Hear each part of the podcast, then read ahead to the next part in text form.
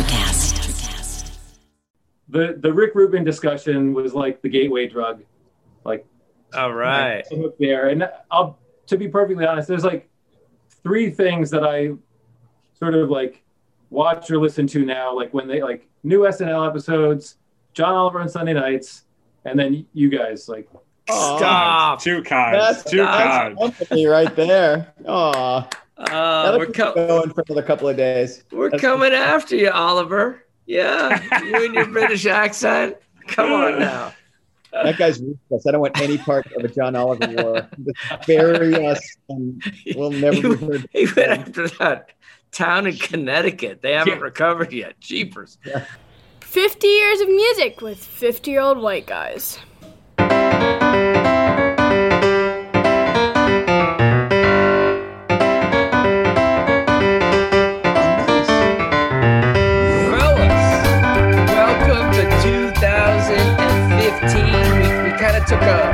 A strange break with our Synergy podcast with the guys from The Age Old Question. As you reflect on the bands that you chose, are you content? Jeff Simons. I'm not allowed to be content. Like Ben, I think when Ben speaks at my funeral, he's going to be, you know, Jeff lived a pretty good life, but let's spend 11 minutes on what a fucking terrible call Adrian Belew was. Like, I'm pretty sure it's like seven or eight paragraphs of his goodbye speech to me. Okay. But, uh, Dude, that moved no, up I, to I actually, that moved up to I- I first paragraph of your obituary. First paragraph. yes, Jeff Simons, Jeff Simons. beloved friend, father, teacher, idiot who chose blue. I actually love it. So so hold on. I want to I want to comment on Rich's band because I thought um I I kind of liked his band until Jerry Garcia, entered Garcia. the mix. Yeah, yeah, no, no. And, no. You know, uh, realize we have to be careful because they're definitely going to be listening to this. Oh yeah yeah yeah. man, No. my man, I would- Garcia, bad call. I would totally say this to his face via Zoom. Um and then You know what? the I feel- I was going to just say, you asked me, like, I should have picked Springsteen instead of Belew. I was trying not to pick, I was trying to pick a guitar player that was way out in left field because it would be fun. But like, Springsteen actually didn't get picked. And like, I actually love what a weird, bizarre lead guitar player Bruce Springsteen is. I love when he plays the guitar. And that was my big mistake. I should have just put him in there. Springsteen and Aretha sharing the stage. Yeah, With that- Sting. With Sting. That would have been the Georgia band. You would have actually done what she said, where you just choose headliners. you know what? That's the Amnesty International. Uh, basically, the Amnesty International tour was Sting, Springsteen, Peter Gabriel. Like, I should have just picked that 1988 band that closed that show. Well, know? can I talk to you about Sting because he was in the news this week? Did any of you read that article? I didn't. it it directly affects this podcast because Oh. Sting spoke of the police reunion tour of 2007, a show we saw, the three of us At, at at Bonnaroo. Bonnaroo, and which was really the the genesis of this whole podcast, with the two of you talking about the Rolling Stones in the front seat and me trying to get out of the car on the highway in the back seat. um, Sting says, and I quote, "I wish I hadn't done it. It was just an exercise in nostalgia." Are either of you surprised that Sting regrets the police reunion of 2007? I'm not surprised that he's enough of an asshole to say that to a reporter. I mean, that's just unforgivable. Because I mean, that made him relevant again to me. Frankly, he made a bunch of crappy records, and then he went back to making lute records right after. I that. know. I was about to say, oh, really? His time would have been better spent with his classical music pursuits and his, his tantra yoga. I mean, come on now. what a, what a colossal egomaniac! Just to no, why why take a shot at those two guys in 2021? Once again, yeah, in 2021. Golly. All and right. also, he's such a fucking. I mean, like, if if he's going to be honest about it, he should be like, I was a cash grab. It was a Yeah, cash grab. Right. It's not a nostalgia thing. He doesn't have it. He obviously does not care about nostalgia. He was like, I needed that money. That green money looks good. Like, just go ahead and you say it. I'm gonna get that paper. I thought Uh, I actually thought Ben's band was was pretty cool. I thought the Maceo Parker was a. Uh, I mean, I just think having a single saxophone player. Uh, why would you do that? You get five musicians. You get one guy whose like job is to either go York? I go, yeah. Right. Like, He's awesome at both ben, of those things. Ben had it won until he picked Maceo. And like, wait, By the way, I did win. I did win. In case you were wondering, I did win. All right. Well, let's get on with 2015. The patient listeners have waited long enough to hear the Grammy winner. Let's go, Jeff Simons. It's the Grammy winner. Thinking Out Loud by Ed Sheeran. When your legs don't work like they used to before. Wait, And I that Ed Sheeran song, not Uptown Funk? Didn't Uptown Funk win? Uh, Will your no. mouth still remember the taste of my love? Will your eyes still smile from your cheek? Darling, I will be loving you till we're 70. And baby, my heart could still fall as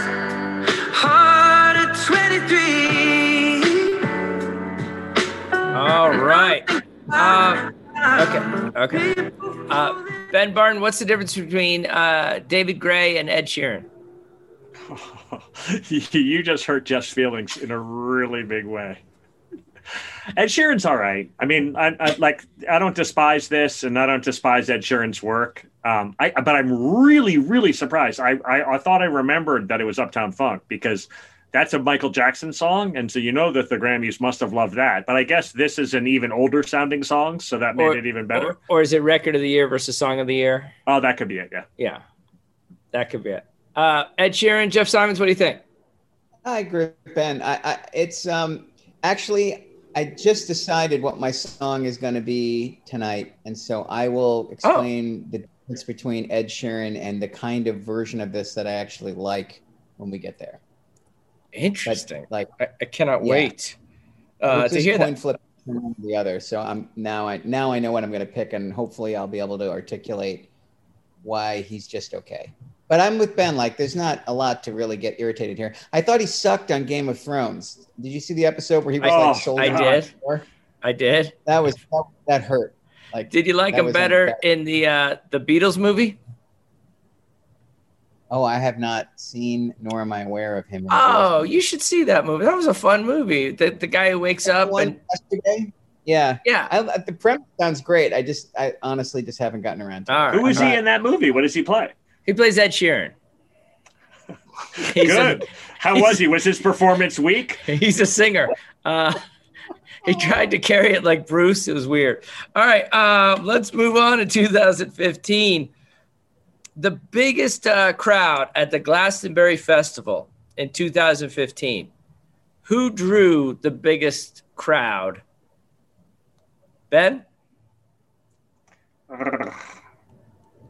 Kanye West. He I, did. Did he play? No, well, Kanye. West was there. Terrific performance. Not the biggest crowd. Jeff Simons, any guesses? Nope, no clue. Your boy Paul Weller was there. Yeah, but he was not the biggest crowd. Your band, The Who, was there. Also, I imagine not the biggest crowd. Patti Smith, the Dalai Lama. They were all at the By the way, they booed the Dalai Lama off the stage. His set was weak. You know, it's all remixes. It's all the same shit. Hey. like a, No, no, no. It was because they were chanting Freebird at him and he wouldn't do it. So they had to boo him off. Gotta play the hits at Glastonbury. Lionel Richie drew over 100,000 people to the main stage at the Glastonbury Festival. Imagine 100,000 people singing Dancing on the Ceiling at the same time. I was just doing that. I was just imagining what that looked like. On a related topic, I saw him at Bonnaroo. Fucking great. That show was great. He's got a lot of good songs. He's got a lot of songs. does. Lionel's sneaky great. I, I don't have any problem with that. Also, I love that Megan has a, a mug that says, Is it tea you're looking for? with a picture of Lionel Richie on it, which is my favorite my favorite ceramic product on planet Earth. So, I am ordering that later tonight. That is. By the way, is it me you're looking for? Is a good creepy video for your Tim? You should go check Oh. that out for sure. oh Oh, God, the Hello video. Did you read Wesley Morris's takedown of that video? no, Um, it must be hilarious because it's a creepy video. Dude, it's beyond belief. All right. Uh, moving on. Three pitchers are uh, selected to the Baseball Hall of Fame. We haven't talked a lot about baseball on this podcast. Jeff, you're kind of a fan. Ben, baseball? Sure, we're 50 year old white guys, man. It's like Okay, Wilco and baseball and baseball and Wilco. That's what That's what I was thinking. So it's uh, Randy Johnson, Pedro Martinez, and John Smoltz. I want to know out of the three of them, who has the most wins and who has the most strikeouts? Oh, hold on, let me see. Johnson has the most strikeouts. I agree with that. What'd you say? Randy Johnson has the most strikeouts. Agreed. That's my guess too. Yeah, Good job. Most wins. I think it's Smoltz. I think it's Randy Johnson again. It is Randy Johnson again. Jeff Simons, the lefty, feeling the lefty love there. That's excellent. But what's the better moment in these guys' careers? When Johnson killed that bird with a fastball, like a halfway to home plate, Yeah. or when Pedro threw Don Zimmer to the ground in his LCS? Because those No, are the two defining so great. moments of those guys' careers. No, no, no. There's a b- Yeah. even better Pedro one. Yeah, the 17th. Who's your daddy? I Dude, just loved when that. he threw Don Zimmer to the earth and Tim McCarver's skeleton jumped out of its body in indignation, it was one of the greatest baseball moments of my life. It was incredible. Uh, It really was. And I'm a Yankee fan, and it was Uh-huh. hilarious. Don was- Zimmer could barely stand. He was such an elderly man. Like, he literally got his walker out to come out there, and Pedro just threw him down and took his lunch money. Uh, I love, love, love Pedro Martinez. Oh, that's great. Yeah, I don't care if Randy Johnson has the records. I'm going with Pedro in game one of my World Series. Sorry. Uh, other news Paris Climate Accords happened in 2015. That was a big deal. Uh, the awful Charlie Hebdo uh, terrorist attacks in Paris. Uh, that happened in 2015.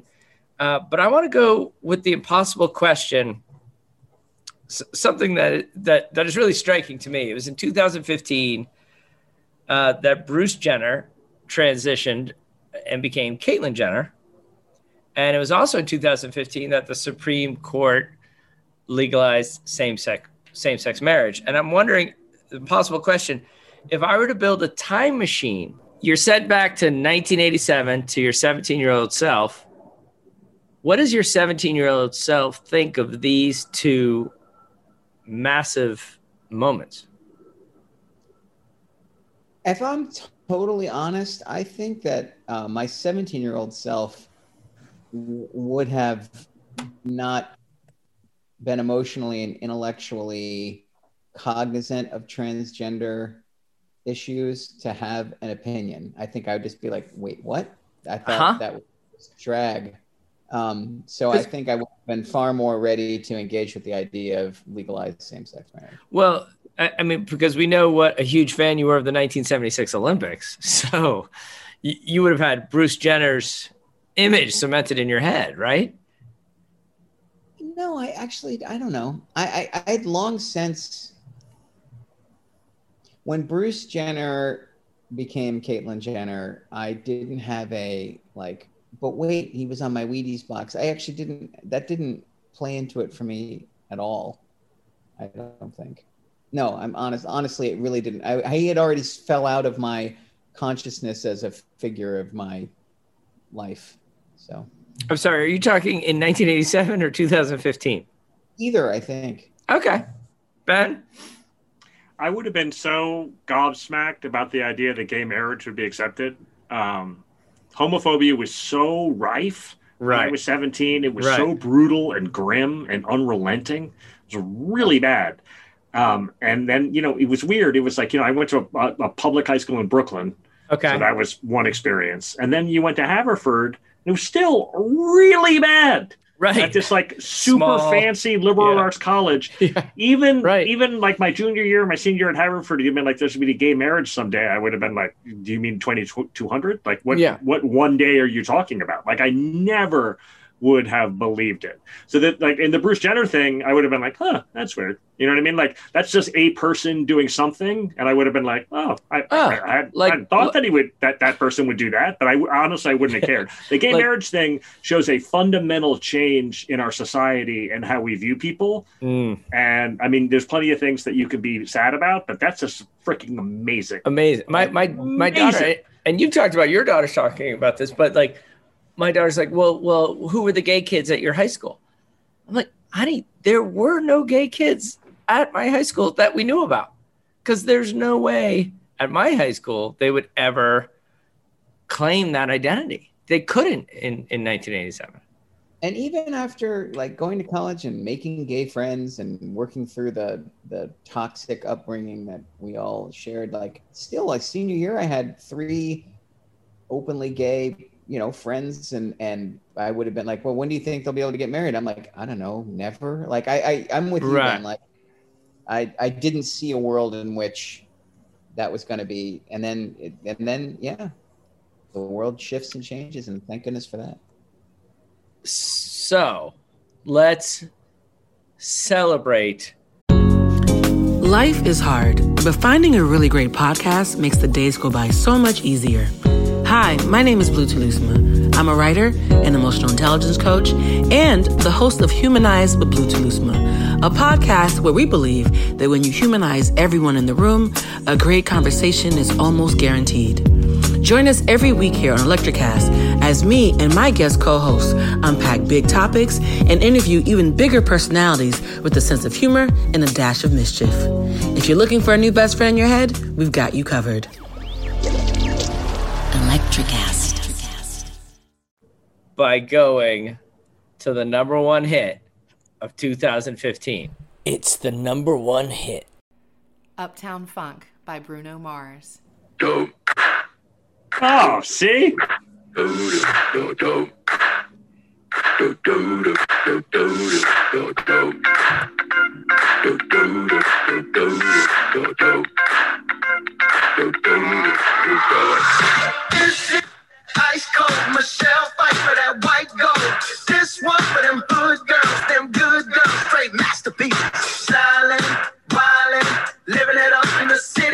Got Chuck's on with Saint Laurent. Gotta kiss myself, so pretty. I'm too hot.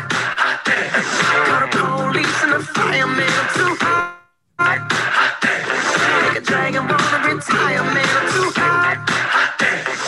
Say my name, you know who I am. I'm too hot. I'm a band about that break, break it down. Girls hit you, hallelujah. Hit you, hallelujah. Girls hit you, hallelujah.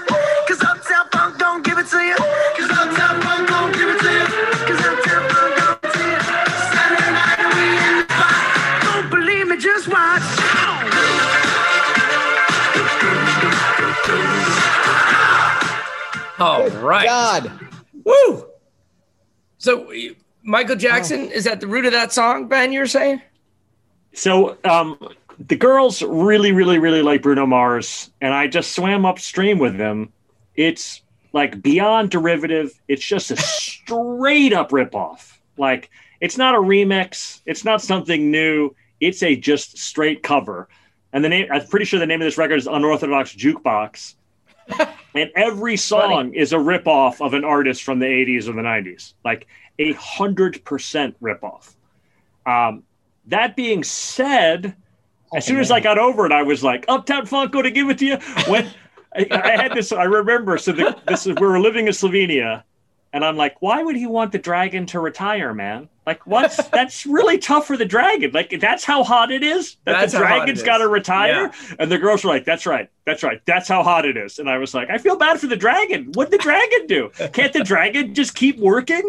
Yeah. Game of Thrones coming back onto the Yeah, podcast. This is no, I mean, he doesn't have to stop breathing fire. He could do a lesser amount of fire.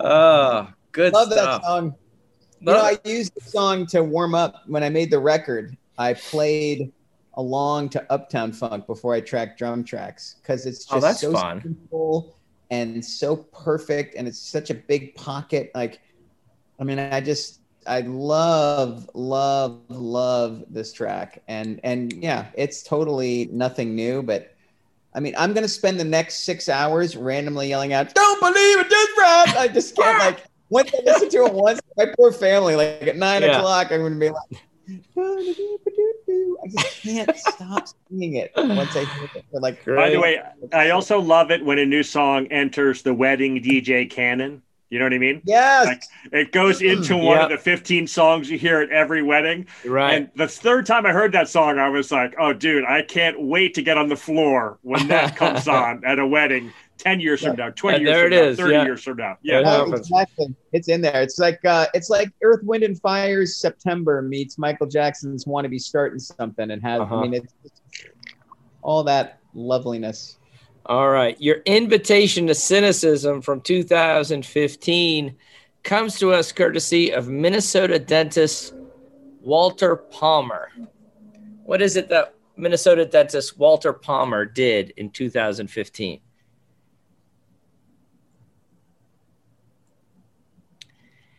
He went trophy hunting in Zimbabwe and Oh. killed Zimbabwe's favorite lion, Cecil the lion.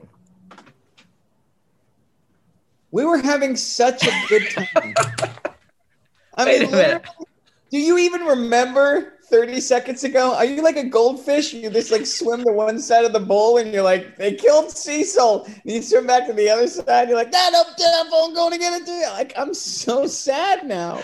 It's also hilarious that you named the lion. I know you Oh, I had didn't to. name the lion. No, I know you oh, had that to. I yeah, I knew. Yeah, I I had to. Lion. Cecil. Come on. Oh, that's that. I'm sure it was a good looking rug, Timmy. Oh man. That's I forgot about that. That's son of. I hate those photos. Here's the crazy thing. For all we know, we get a lot of. Oh, we get a lot of listens in St. Paul. He- could be a fan of our podcast. you shouldn't have done that, buddy. You shouldn't have done No. that, Walter. Come on. Don't kill a lion. Read a Hemingway story. Jeez. All right. Um, so we got the invitation to cynicism out of way out of the way, so we can get to the the best question of 2015. What happened in 2015 that cemented the fact that Bill Belichick is the greatest coach ever? Oh, I mean, every- have- like you're gonna give us thi- Pedro and Belichick in the same podcast. Everybody thinks he's going to call a timeout, and he doesn't. And Pete Carroll kind of panics. And instead of giving the ball to Marshawn Lynch, he calls a pass play, and the Patriots beat the Seahawks. Woo! Jazz hands. Woo! that was that was that long ago already. 2015. Good lord, I feel like that just happened. Well, it's weird. Like the rings, the, like you get them confused. Like which ring came when. All right, let's. Uh, don't get confused is how much I don't give a shit about all those rings. Belichick's the worst. Bel- I can't believe a guy as honorable as you has had to root for that. That just like Jabba the Hutt come to life. That is Bill. Wow, I mean, that guy. Hold on, Uh, That guy's I, I. I won't. I, in Evil. defense of Timmy, he's not anywhere near the worst. Are you kidding me? Of We're football talking about a- coaches. Like um, he's like he's not a college coach who pays his players. You know what I mean? Like Well- Belichick is like he's not the greatest, but he's definitely not the worst. he's no Phil Fulmer. think Belichick could like put his head on his hand on somebody's head and like suck out their essence for another first down. He would just do. He'd be like, "Come here, come here," before you go in, and he just scan that poor kid and just eat. I, mean, Uh, I don't know about that guy. I, All I right, wouldn't- let's get let's get because we're not going to settle this issue. Let's get uh, Kevin Brown, uh, old friend, super fan. Kevin Brown is coming in for our three songs.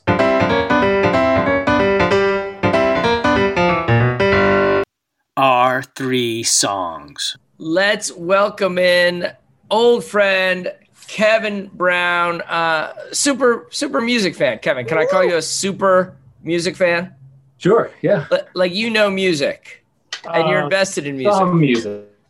Is it possible that in the last uh, six months you've made fun of some of my picks on Twitter? Relentlessly, yes. I, I think that qualifies you then as a super music fan. Well, welcome uh, we're we're about to get to our three songs. All right, but before we do, David Letterman retires in 2015. Best Letterman bit you could think of off the top of your head. Oh, run things over with a steamroller, particularly the Toonyville Chew. Okay. That's my favorite. Okay. Ben Barton? Oh, first of all, I mean, you love Letterman big Uh-huh. time.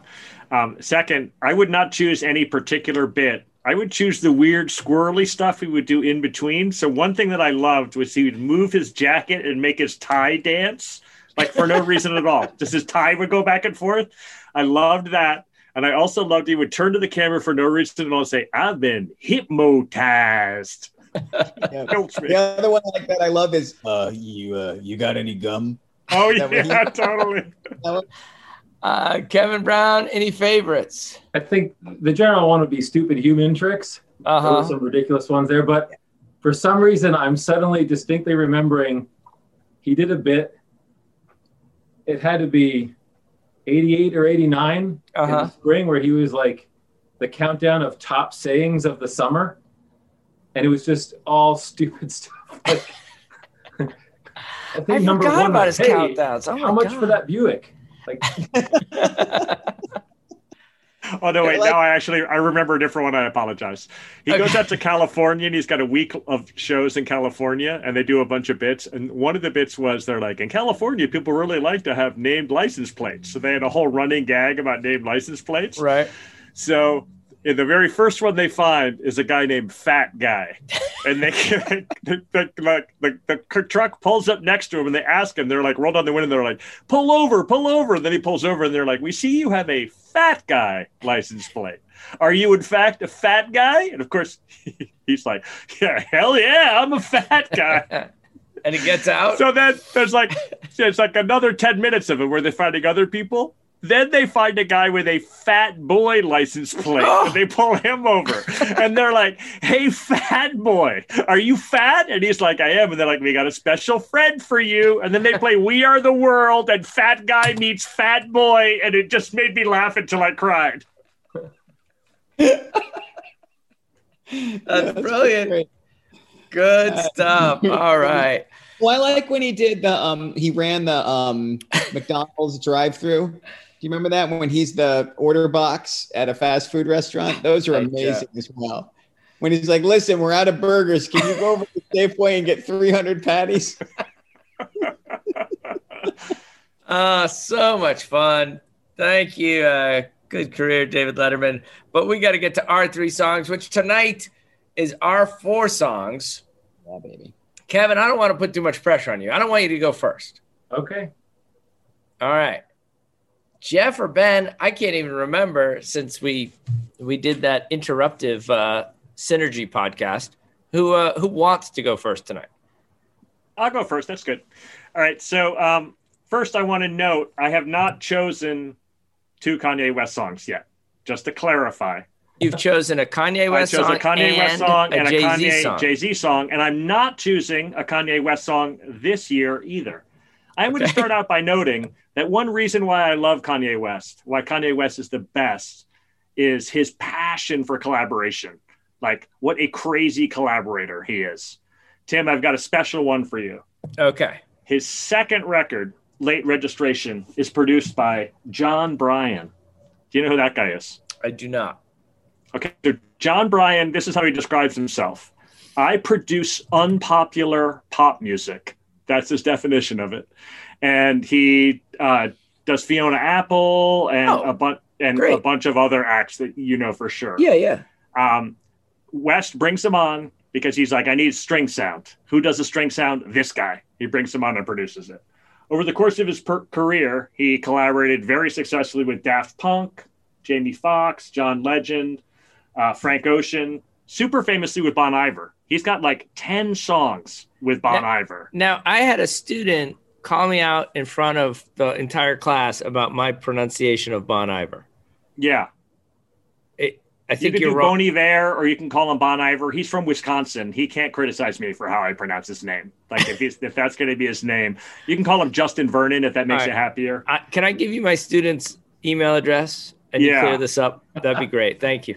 2015 is perhaps his most insane collaboration. His manager calls up Paul McCartney's manager and says, Kanye wants to meet you. Kanye wants to record with you. Jeff knows. Paul McCartney's like, sure, sure, I'll give that a try. So he's all excited. They meet in Beverly Hills, and I can't remember. They're at, I think they're at like one of those famous Beverly Hills hotels there are bungalows in the back. Brings uh, Paul McCartney into the bungalow, and all the recording stuff is set up. And it's Kanye and Paul McCartney and the producers, and they're just hanging out. So McCartney's like, well, I won't do his accent, but he's like, well, how do we do this? Like in the Beatles, we would like arrange songs and write songs. And McCartney describes Kanye West as barely listening to him and scrolling through his phone, looking at pictures of his own wife. He's looking at pictures of Kim Kardashian rather than listening to Paul McCartney speak to him.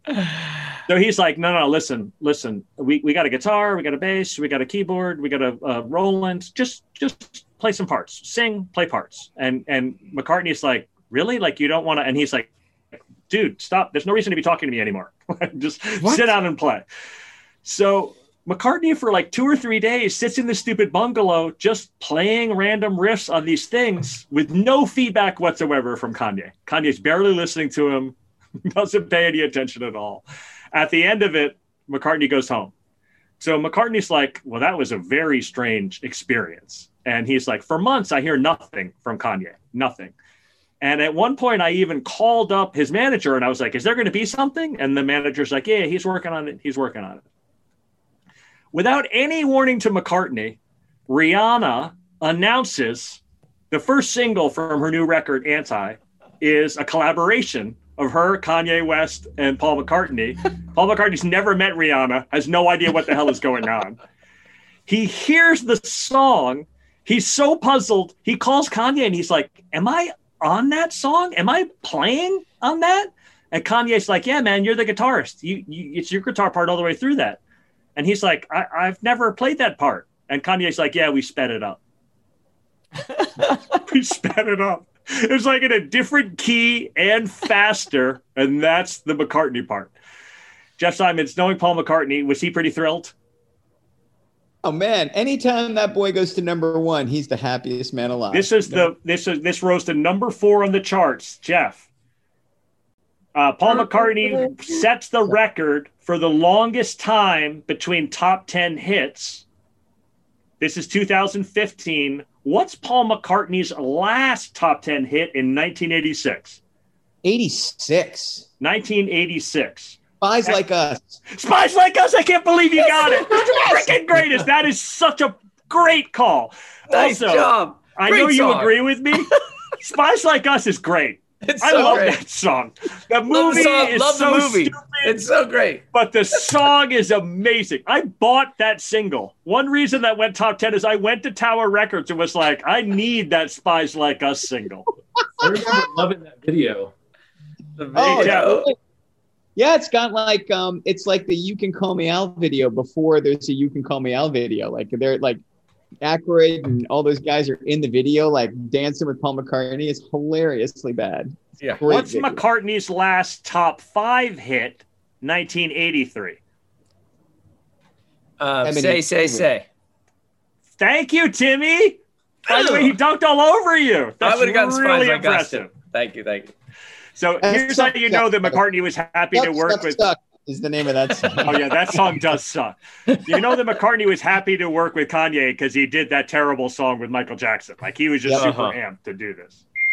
So it's a super weird song, and one of the themes for me is like, like when it, when a song's a top forty hit and it sounds like nothing else on the radio. That always thrills me.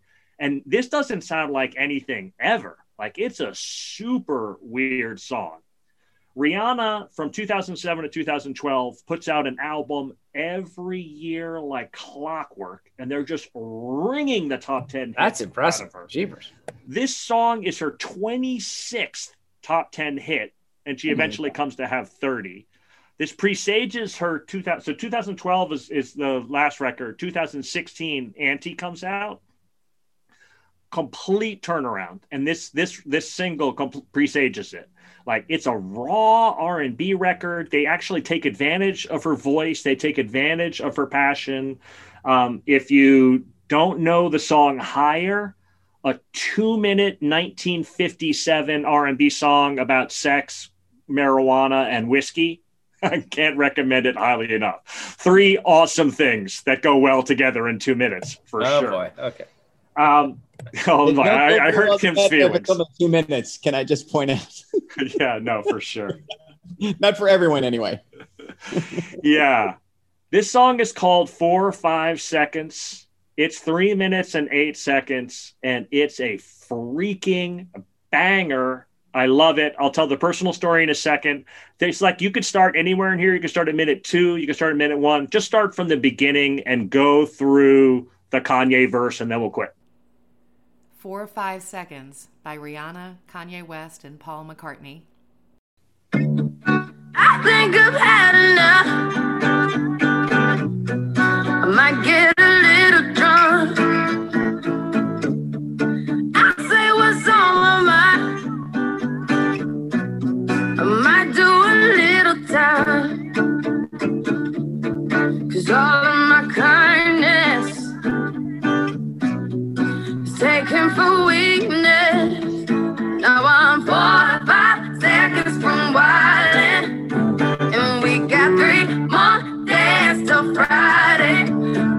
Trying to make it back home by Monday morning. I swear I wish somebody would tell me, ooh, that's all I want.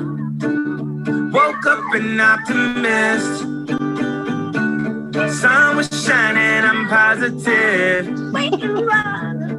Then I heard you was talking trash. Hold me back, I'm about to spaz. Yeah, I'm about four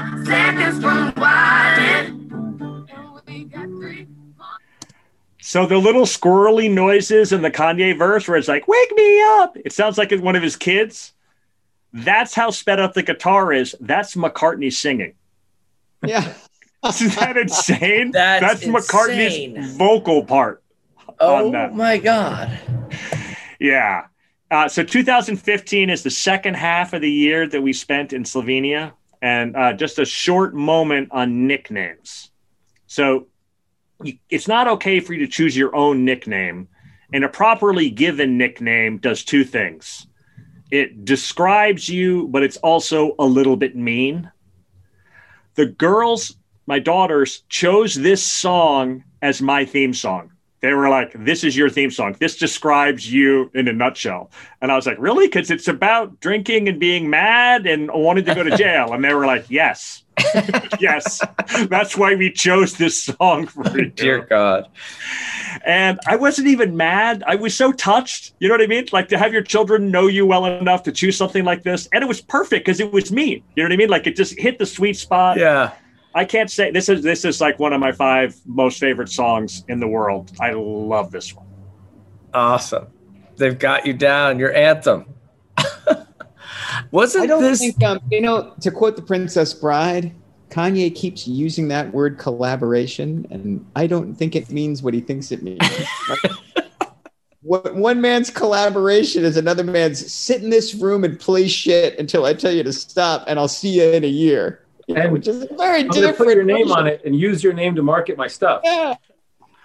I don't disagree though. I let- you called me and said like buy the you know listen to this song immediately or you're a bad person and I uh, I did and you were right. It's a great one. Yeah, but, the second one, the second collaboration, only one, is just a bunch of like uh, be- really beautiful organ work that McCartney did, and then it's a gar- like can't describe how beautiful it is. It's Kanye singing to his dead mother about Oh, God. missing her and about his own kids. It's a huge tearjerker. This one is like more up tempo and more fun, but I, I'd also recommend only one. Like it's beautiful. Oh, and also here, only one is auto tuned. Dude, when you go back and listen to it, Kanye does not auto tune his voice, and he's flat in multiple spots. And Hmm. it's a really brazen, super great selection by them in terms of the production of it. You know what I mean? Because Rihanna is a freaking A plus Yeah, gold right. star singer. Yeah. Bring it. And she's not effing around. Like she's brought her A game to this one. and then they throw Kanye and he's not rapping, he's singing off key, and they're just bringing it. I, what I remember from this is uh, Twitter blowing up. Like, I don't know who this Paul McCartney guy is, but his career is about to take off. Yeah, that was really funny. There were a whole bunch of people who were like, "Lucky Paul McCartney!" Like, let's hope this guy can leverage this uh, shout out. It was like, good Which lord. reminds you of the uh, the old Billy Crystal bit. Is Right. it true Paul McCartney was in a band before Wings? Yeah. Great. All right. Kevin, tell us, man, what do you think? Yeah. Of your choice, Yeah. it's a great song. Um, and I'm not a huge Rihanna fan, but like, yeah, there's no doubt. You know, everything she's done is like her voice shines through. Like, even in overproduced stuff, you're like, okay, yeah, I, I hear it. She's Oh. got it. Do you remember when Rihanna walked past the um, the guys and during the NBA finals and Van Gundy couldn't stop talking Yeah. about how pretty she was for We like love that. Yeah. a quarter and a half? That was really an embarrassing moment. And he's like, "How am I supposed to pay attention to the game? Rihanna's right over there." I'm like, "Dude, Stop. Stop. up." Not funny. By the way, Uh, Rihanna and Van Gundy and Weird Al are your things. Like those are just repeated themes. I really Well- am I going. Do I go back to the Van Gundy well? more Yeah. than I- Yeah. Yeah. I But- do kind of like Van Gundy. I watched a lot of Warriors games over the last five years, and he broadcasted like a hundred of them. I mean, clearly, like he's replaced the Olympics in in your experience. Uh, Kevin we about, I, I don't know if you brought it up before, but the best Van Gundy moment is the one where he dives at the guy's legs. Oh, yeah. to stop the fight. Oh, dude, I'm The a brawl. Knick fan. I remember that vividly. I love That's that. great. I was It's like, I Alonzo remember seeing Mourning's legs. He's holding onto Alonzo Mourning's legs. Yeah. It's unbelievable. Not well. Although, can you say Knick fan? Is that like a phrase anymore? Still? Oh, that's Oh. yeah. I don't I, know. s- I mean, I say that as like I'm from New York. That's the team I follow, but I would never use the word fan anymore. Until Dolan goes goes to the great beyond. I'm sorry, I'm not supposed to say that name. I'm sorry. Kevin Brown, what's your favorite song for 2015? Do do I get a story like Ben? Yeah, you get it. Yeah. Man, kidding? So I picked a song from the band The Colourist, um, and so they're my favorite band of the last ten years. They're The colourist? Yep. S- c- Spelled like the British way with U in it, C O L O U R. Um, We're working on they it. Sorry. are, it's okay. Um, they write amazing pop songs. They are great in the studio. They're amazing live. They get signed in 2012 by Nate Albert, who used to be in the Mighty Mighty Bosstones, to uh, Republic Records, who also signs the same year some kid from Canada named The Weeknd. All right. One of the two takes off. Yeah, that's right. Um, but early on, it looks like it'll be the colourist because in 2013, uh, they come out with their their first album. The Chainsmokers' first sort of hit is a remix of one of their songs. Oh, okay. Their song "Little Games" gets national play in a Nokia commercial. It goes on Guitar Hero. It gets in FIFA 2014. So Hey like- now. Now you're speaking happen. my language. yeah. Um, and then 2015, uh, a couple years later, they go on tour. I took my daughter to see them. And, you know, like when people are nice to you and they don't have to be, like it's kind of special, but like you're all parents. So, you know, like when people are nice to your kids when they don't, Yeah. it's like, and they like, my daughter was, I think, 10 at the time. And, you know, it didn't fade. Like they treated her like an adult, T- chatted with her, hung out a little bit. I Wait, was like, wait, you said you went to their show. You didn't say you were backstage. I wasn't backstage. They came out, hung out by the, the merch, chatted with, Oh, fun. yeah. They, they talked to her about Harry Potter. Which is all a 10 year old wants to talk about. Like, That's you know, right. great show, but can can we talk about Harry Potter? And they were like, sure. um, but they were amazing live. You know, like you see bands that you hear their them their record and you go, you're like, this is amazing. You go see them and then you're like, was it them or did they hire somebody to play this? Oh, right. like they were as tight live as on the record. Um, and that summer they come out with a four song EP. Every one of them is like hit quality. you know, throwback to the '80s, like pop songs. Um, they they have their drummer is uh, she's a singer. They have a multi instrumentalist. Their sort of frontman sings. They've got these weird vocal harmonies. But at the end of 2015, uh, their guitar player leaves the band. Maya, their drummer, she leaves the band, becomes a, a vocal actor, and starts a family. Um, their frontman, Adam, uh, his sister is one of the people that was killed at the Las Vegas concert. Oh, jeez. Oh. That's They're dark. like, and they just don't put out any more music. Um, Oh. so it's like this band that I really love, and it it kind of never happens. But Oh, man. put out is great. I, I highly recommend it. The song I pick for this year is "When I'm Away," which actually got used in a Hulu commercial that year, so it got some play too, but Okay. not at the same level as the Weeknd. Um, and so the song is "When I'm Away" by the Colourist, and I want to play from two minutes and 23 seconds to the end.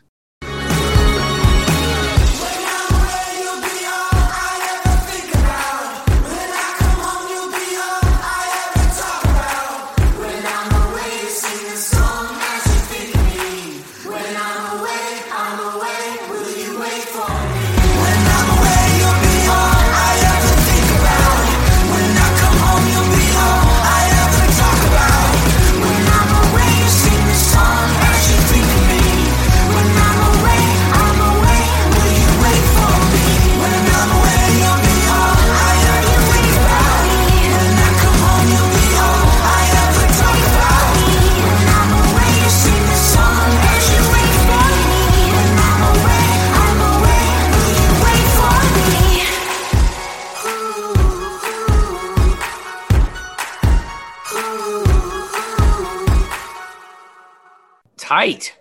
They know what they're doing. How many people in the band? Four. And the men and women. So it's a, a woman playing drums and singing. Okay. Guy singing and playing guitar. They have a guy who just plays guitar, and then a multi instrumentalist that plays keyboard, bass, and sings. Is is drumming and lead singing the hardest position to lead sing in? It's got to be hard. I mean, not many people do it. Ben, Jeff? Yeah, it's hard. Don I mean- Henley, right? But he's barely playing drums, so it makes The- it easier. The guy from the Romantics. The guy from the Romantics is my favorite. I was hoping you would bring him up, Timmy. I love it. It's what I like about you. What I like what about I you. love is that he blinks every time he hits the snare drum, and he still is able to be a lead singer. It's incredible. He's like, "What I like about you, clink, blink." It's like No, dude, he can play the drums and do the part. Yeah. it's So That's a- it. There's a lot going on. Um, Maya Tuttle, who's the, the drummer and singer from The Colourist, like she's married to Dan Pawlovich, who's the drummer from Panic at the Disco. I'm like, oh, you're, you're, I think, a better drummer than him and a better singer than the singer of his band that's way more popular. oh my gosh, that's hilarious. And I his band, his band made it, and her band didn't. Yeah. Although ah. they did a drum Yeah, off. made it. They- I'm like, there's there's 177,000 views of this song. That's me. I mean, they, they made a record. They toured. They made it. Do Do you own a colourist song? Because that's my measuring stick.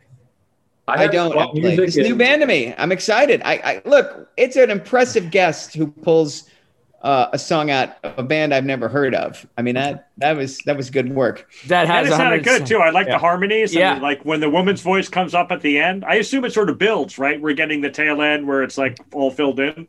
Yeah. Yeah, the, the beginning is a little, it layers. You know, they kind of like come in one piece at a time.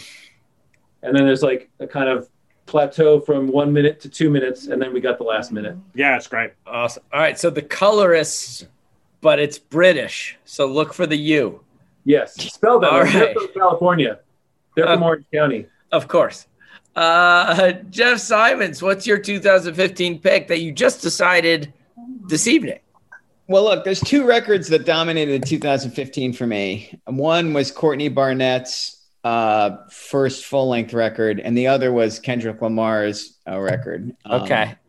But I'm not going to pick from either one of them. I was kind of What? trying to decide What? What do you? What? pick one or the other. Um, Okay. what is better? I thought you were going to go with Kendrick Lamar. How are you not doing Kendrick Lamar? I'm counting on it. I'm not. I'm. I'm gonna pick something else. I'm. And I'm. It was a coin flip. I'm gonna pick something that I guarantee nobody on this podcast has ever heard, and probably no one ever listening has ever heard. And I'm gonna do it because of that Ed Sheeran pick.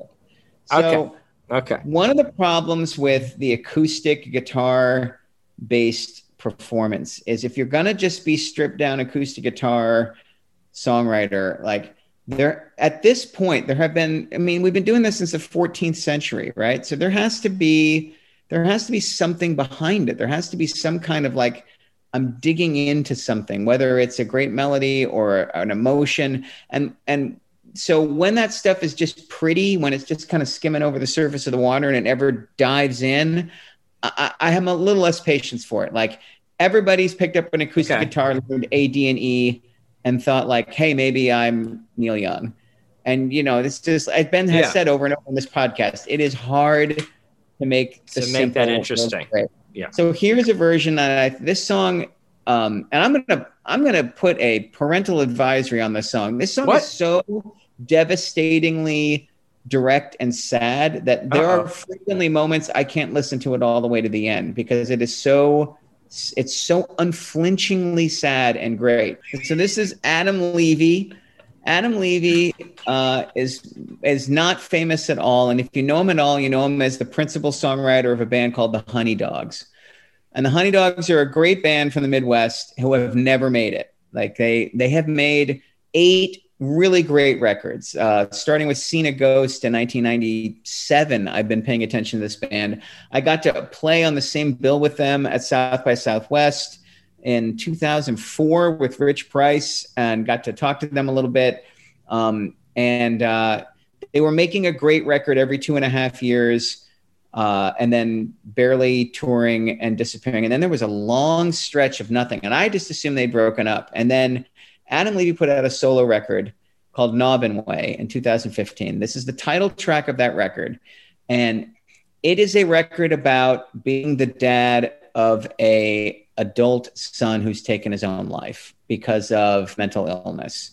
And it, the whole suite of songs is looking back at, at parenting someone that you know you can't totally reach because he's lost in his own he's lost in his own psychosis in his own head. And um, adam levy's a beautiful songwriter. He's beatlesque usually in his arrangements. Like the honeydogs records are like filled with vintage guitar tones and spectacular sounding old vintage drums. Like this record is mostly just levy with an acoustic guitar. And this is this is what that ed sheeran song is not. It is uh, unapologetically stripped down and it is the story of levy with his estranged wife driving their son's ashes to a vacation spot that the family enjoyed before the whole thing came apart to say goodbye. And it's just Oh, what kills me about it is how unsentimental it is. Like it's just a song about what that uh, first it's just the first verse is just what's happening and then it's just about what that's like. And and now that i'm you know as once you're a parent you just can't hear the song and not put yourself in that moment. And just the the moment when he says goodbye to his son in this in this uh, moment he says like you had to say goodbye to an unspeakable world and make this choice. It, it, this is just uh there are there are just aren't that many people brave enough to make art like this so i'm giving adam levy if if you if you hear this adam levy i i've been listening to you for 25 years and uh this song just i think is uh, a remarkable piece of art but even more so and a remarkable gift to any parent going through something similar so here's uh, the first minute or so of Naubinway by adam levy Naubinway by Adam Levy.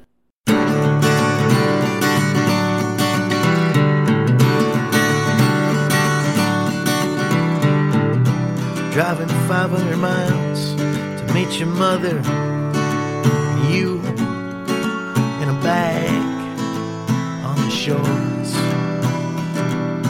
of Naubinway.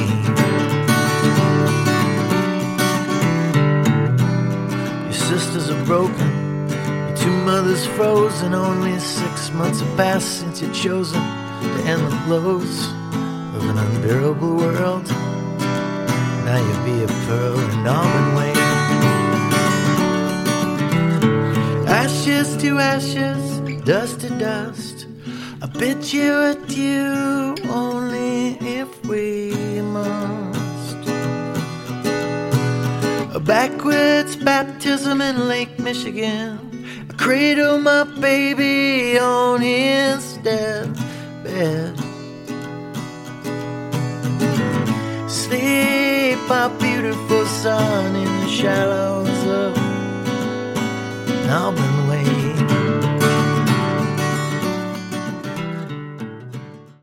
Wow.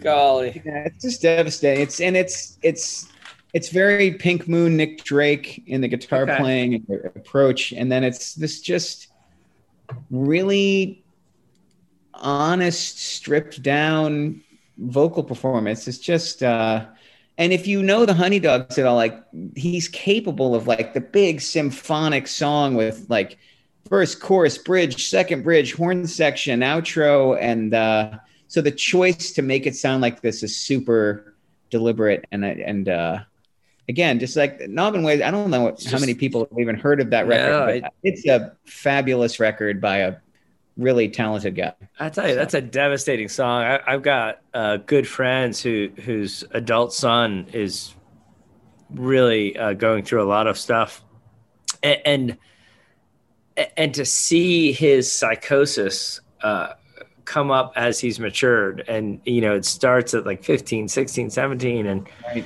and, and here he is in his early 20s and the um, just the awful pain for them not being able to help their now adult son um, and convince him to take the medication he needs it's just what, what do you do how do you how do you process that how do you move forward as a family Ugh. Yeah, that hurt my feelings. I mean, that was powerful. I'll leave it at that. it's yeah we really should have had you close the podcast Jeff. Sorry about that.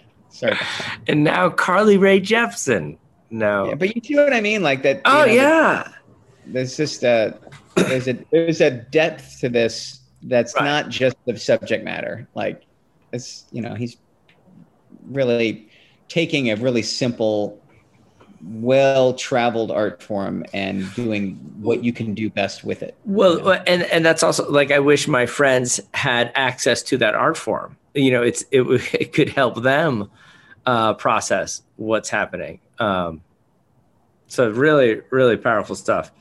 All right, let's get uh, to the end of this podcast. My song. I've got Jason Isbell, Jeff Simons. Do you have any Jason Isbell on your? I do. Awesome. I do. because he uh, he goes solo, he dries up, and he gives us a, an amazing album in 2015. And my favorite song of the year is 24 Frames. Oh, Timmy, I love it. Uh, another triumph. I'm in a groove. 24 Frames by Jason Isbell. This is how you make yourself vanish into nothing. And this is how you make yourself worthy of the love that she gave to you back when you didn't own a beautiful thing. And this is how you make yourself call your mother. And this is how you make yourself closer to your brother. Remember him back when he was small enough to help you sing. You thought God was an architect. Now you know he's something like a pipe bomb ready to blow.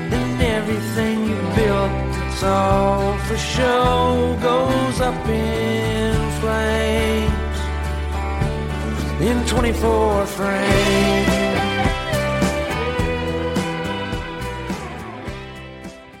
It's really the only song um, that all my kids agree on. All my kids love the song. Oh, is that Isn't right? bizarre? I have no idea why. But- you know, Isbell's got a song not unlike the one I chose tonight called Elephant, which just eats me up in a Yeah. similar way. He's great. He might make another appearance. In fact, Hey now. take That's what I'm talking about. He's about. in the running for a future year. So I think he could be a guest on our podcast. Anyone? know him, so Anyone got any connections? Kevin Brown, we're out of connections there. Come on. All right. We'll figure it out. We'll figure it out. the guy you Yeah, I love no. that. I love that one. It's like the the the co- connection between the music and the lyrics and the way he puts it all together. Like it's all Oh, these yeah. different like little tiny scenes along the way. I had a great conversation with my younger daughter about that song and about being religious and like how Oh, it's connected and whether you could like. She was like, "Could you believe in God if God's not an architect?" And I was like, "Oh yes." Like that. This song perfectly captures a, a version of a loving God. I, I mean, and there's another song on this record called "To a bomb. Band I Loved," which is equally great. Yeah, There's, there's this record's chock full of good ones. yeah. it, it really is. Um, yeah, uh, something about you thought God was an architect. Architect. Now you know he's sitting in a black car, ready to go. You make some new friends after the show, but you'll forget their names in 24 frames. Or there's Boom. something like a pipe bomb ready to blow. Ah, I mean, man. it's amazing. It's amazing. Great. Really great stuff. Gentlemen, we have to put 2015 to bed because I am teaching my Chinese students virtually in like eight hours. It's crazy. Oh Um, God. I know, I know. We got an early, early virtual class uh, with uh, Beijing. So let's uh, let's cut the podcast here. Boom. 2016 next week. Who's ready with the song? I'm born ready. Kevin, thanks for coming, man. Yeah, Kevin Brown. Can I, can I get two things before we go? Yeah, please Yeah. go, Yeah. go, go. Okay, so first, the night that we got into the Twitter thing Uh huh. about Oh, you and Ben? yeah, Yeah, So yeah. First of all, no need to apologize. I enjoyed that. Like, I feel like in in that sense, I am a grandpa, right? Like, I compare all rap and hip hop now to like um, Public Enemy Live and Yeah. Tribe Called Quest recordings, and it all kind of like doesn't hold water to me. Which make I mean that's that's 30 years old now, so yeah, I'm a grandpa. But what's really weird is as we were tweeting back and forth, I'm in the middle of an actual in person conversation with somebody. It didn't dawn on me till a week later that it's someone you know. Um, Huh. Joe Rulowich, who uh, was at, uh, went to college with you guys. Really? That's who you Yeah. were talking to? Yeah. Like, Wait, Jeff, you're muted. Who? Who? I didn't hear the name. I was glitchy. Who? Who was he talking to? Joe Rulowich. No way! Yeah. Oh my god! Amazing. So I was on, I, I work at a boarding school. I was on dorm duty that night, and he had to come over and drop something off for a student. That's amazing. Huh. And I was like, you know, he's like, what are you doing? I'm like, uh, tweeting I'm yelling at Ben Barton on Twitter. That's what I'm doing. He's like, Ben Barton, that's a moron I knew from college. You're like, exactly. That this fits all right in what I know knew about those two clowns. And um, the other thing, I, want, I just like, you know, I work at a boarding school, so I don't commute, so I don't really listen to podcasts. So when Tim was like, "Hey, I've got a podcast, give it a listen," it's like, I know how. Right. Yeah, when? not, kind of not really. And at the same time, like, okay, you guys were all born around 1970. Like, it's going to be 25 years of waiting for Pearl Jam, Radiohead, and Wilco to come along, and then just pick their songs every year. Yeah, yeah. Was- that's that's not who I am at all. Um, but the the Rick Rubin discussion was like the gateway drug. Like All right. There, and I'll to be perfectly honest, there's like three things that I sort of like watch or listen to now, like when they like new SNL episodes, John Oliver on Sunday nights, and then you guys like Stop. two kind. That's, Too that's kind. company right there. Oh, Uh, we're, co- going for another couple of days. we're That's- coming after you, Oliver. Yeah, you and your British accent. Come on now. That guy's ruthless. I don't want any part of a John Oliver war. Just bury us, and we'll never He be heard. he went after that town in Connecticut. They haven't Yeah. recovered yet. Jeepers. Yeah. All right. Well, Kevin Brown, you are the best. Thank you, my so friend. Well done. On. We will talk to you all later. Peace. Yeah, be well. Adios. Good job, y'all. Nice to meet you, man.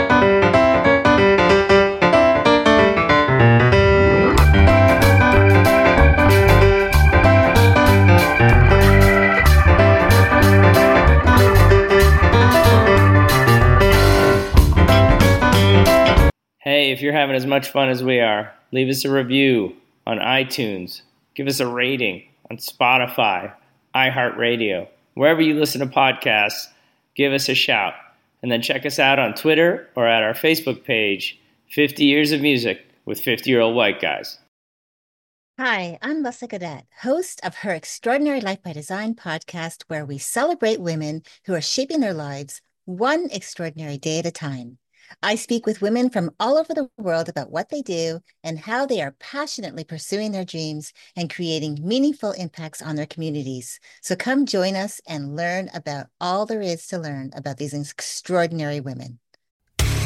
Hey there, I'm DC. I host the Rock Podcast, Back to the Arena, The Interviews. It's about a 30 minute podcast where I talk one on one with a band who has released new music. You can find us on all the best podcast sites like Spotify, Apple, Google, iHeartRadio, and more. If you're a rock fan like me, subscribe today to Back to the Arena, The Interviews. Electricast. Electricast.